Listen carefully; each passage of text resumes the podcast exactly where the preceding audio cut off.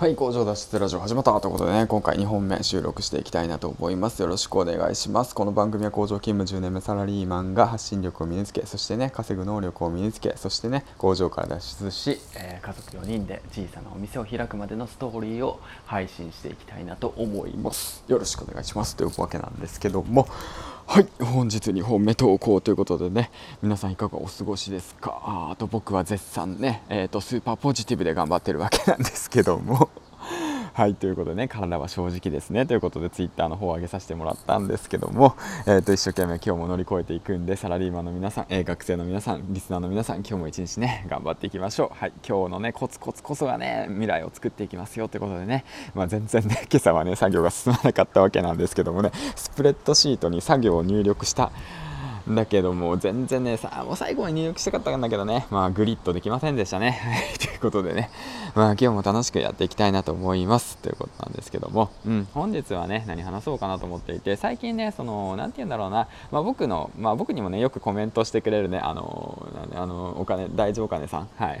大丈夫金さんがね、まあ、すごいなと思ってね本当。あのロリラジの方を聞いたんですよ。ボイシーのロリラジの方を。あすごいな。ちゃっきりかっちりコメントしてるじゃんと思って。さすがだなとと思ってしかもあのね最初の頃と比べるとねどんどんどん僕が言うのもなんだけどねコメント力がねすごい上がってきてるなと思っていてだからまあ嬉しいですよね、まあ、コメントしてくれるってことがね。まあ最近はまあいろんなねあのコメントをあのねパーソナリティの方にえって何？パーソナリティの方にねコメントしてるんでなかなかねコメントの方をしてくれないのが寂しいなと思いながらも まあ僕自身もねしっかりとあのいろんな方たちをね聞いて自分自身がねコメントしていかないとさすがにね、うん、テイクテイクばっかじゃダメなんですよね。だからギブの精神でねいろんなリスナーさんのもの聞いてでよかったなって思うことをねコメントしていきたいなと改めてねあのロリラジのねボイシーを聞いて思いました。はい。いつのかな1300ぐらいの回数の方回数の方なのかな。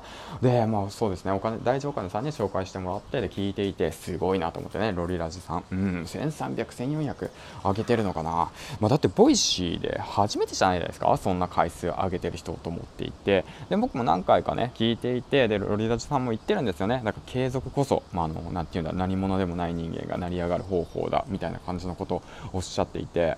でもまあさすがだなと思って頭いいんだろうなこの人はと思って。まあ僕はね偏差値31だからこの人よりバカだけどなと思いながらね。何対抗してんだみたいな感じだけどね。頭の悪さ対抗してどうすんだお前みたいな風に思ってるんだけども。まあまあまあまあそんな感じでね。うんだからすごい分かりやすいしだから一人喋りで気をつけてることだとかねそういったポイントも話されていてとても参考になったのでぜひぜひぜひあのヒマラヤ聞いてる方あのロリラジの方をね聞いてみてください。あとそれと同時にねあのお金大事さんの方のねコメントの方も聞けるのでそれに気になった方大事お金さんの方もね聞いてみてくださいということで、ね、あの本当面白いんでねって形で思いましたということでね。えっ、ー、とまあ今回はまあロリラジの紹介とコメンテーターの大事お金さんのことについて話していったんですけどもやはりねまあ本質的なことを考えるとギブをするっていうことですね。聞いてくださってる方にあのなんていうのギブをする、うん、与えるってこと。だから言ってましたね。配中さんも言ってた。周平さんが言ってたのかな？配中さんもこういうふうに言っていたと,、えーと、5ギブ1テイクだと、うん、5回ギブをして1つもらう。そうですね。まあそんな形でねもう人生、うん、生きていったらもう周りに助けられるんじゃないですか？うんうん。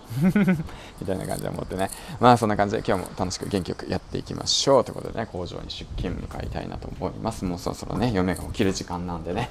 洗濯物干して、えーと、朝ごはんの準備して、えーと、会社に向かいたいなと思います。はいということで銀ちゃんでした。うん嫁が起きる、池谷さん頑張って。バイバイ。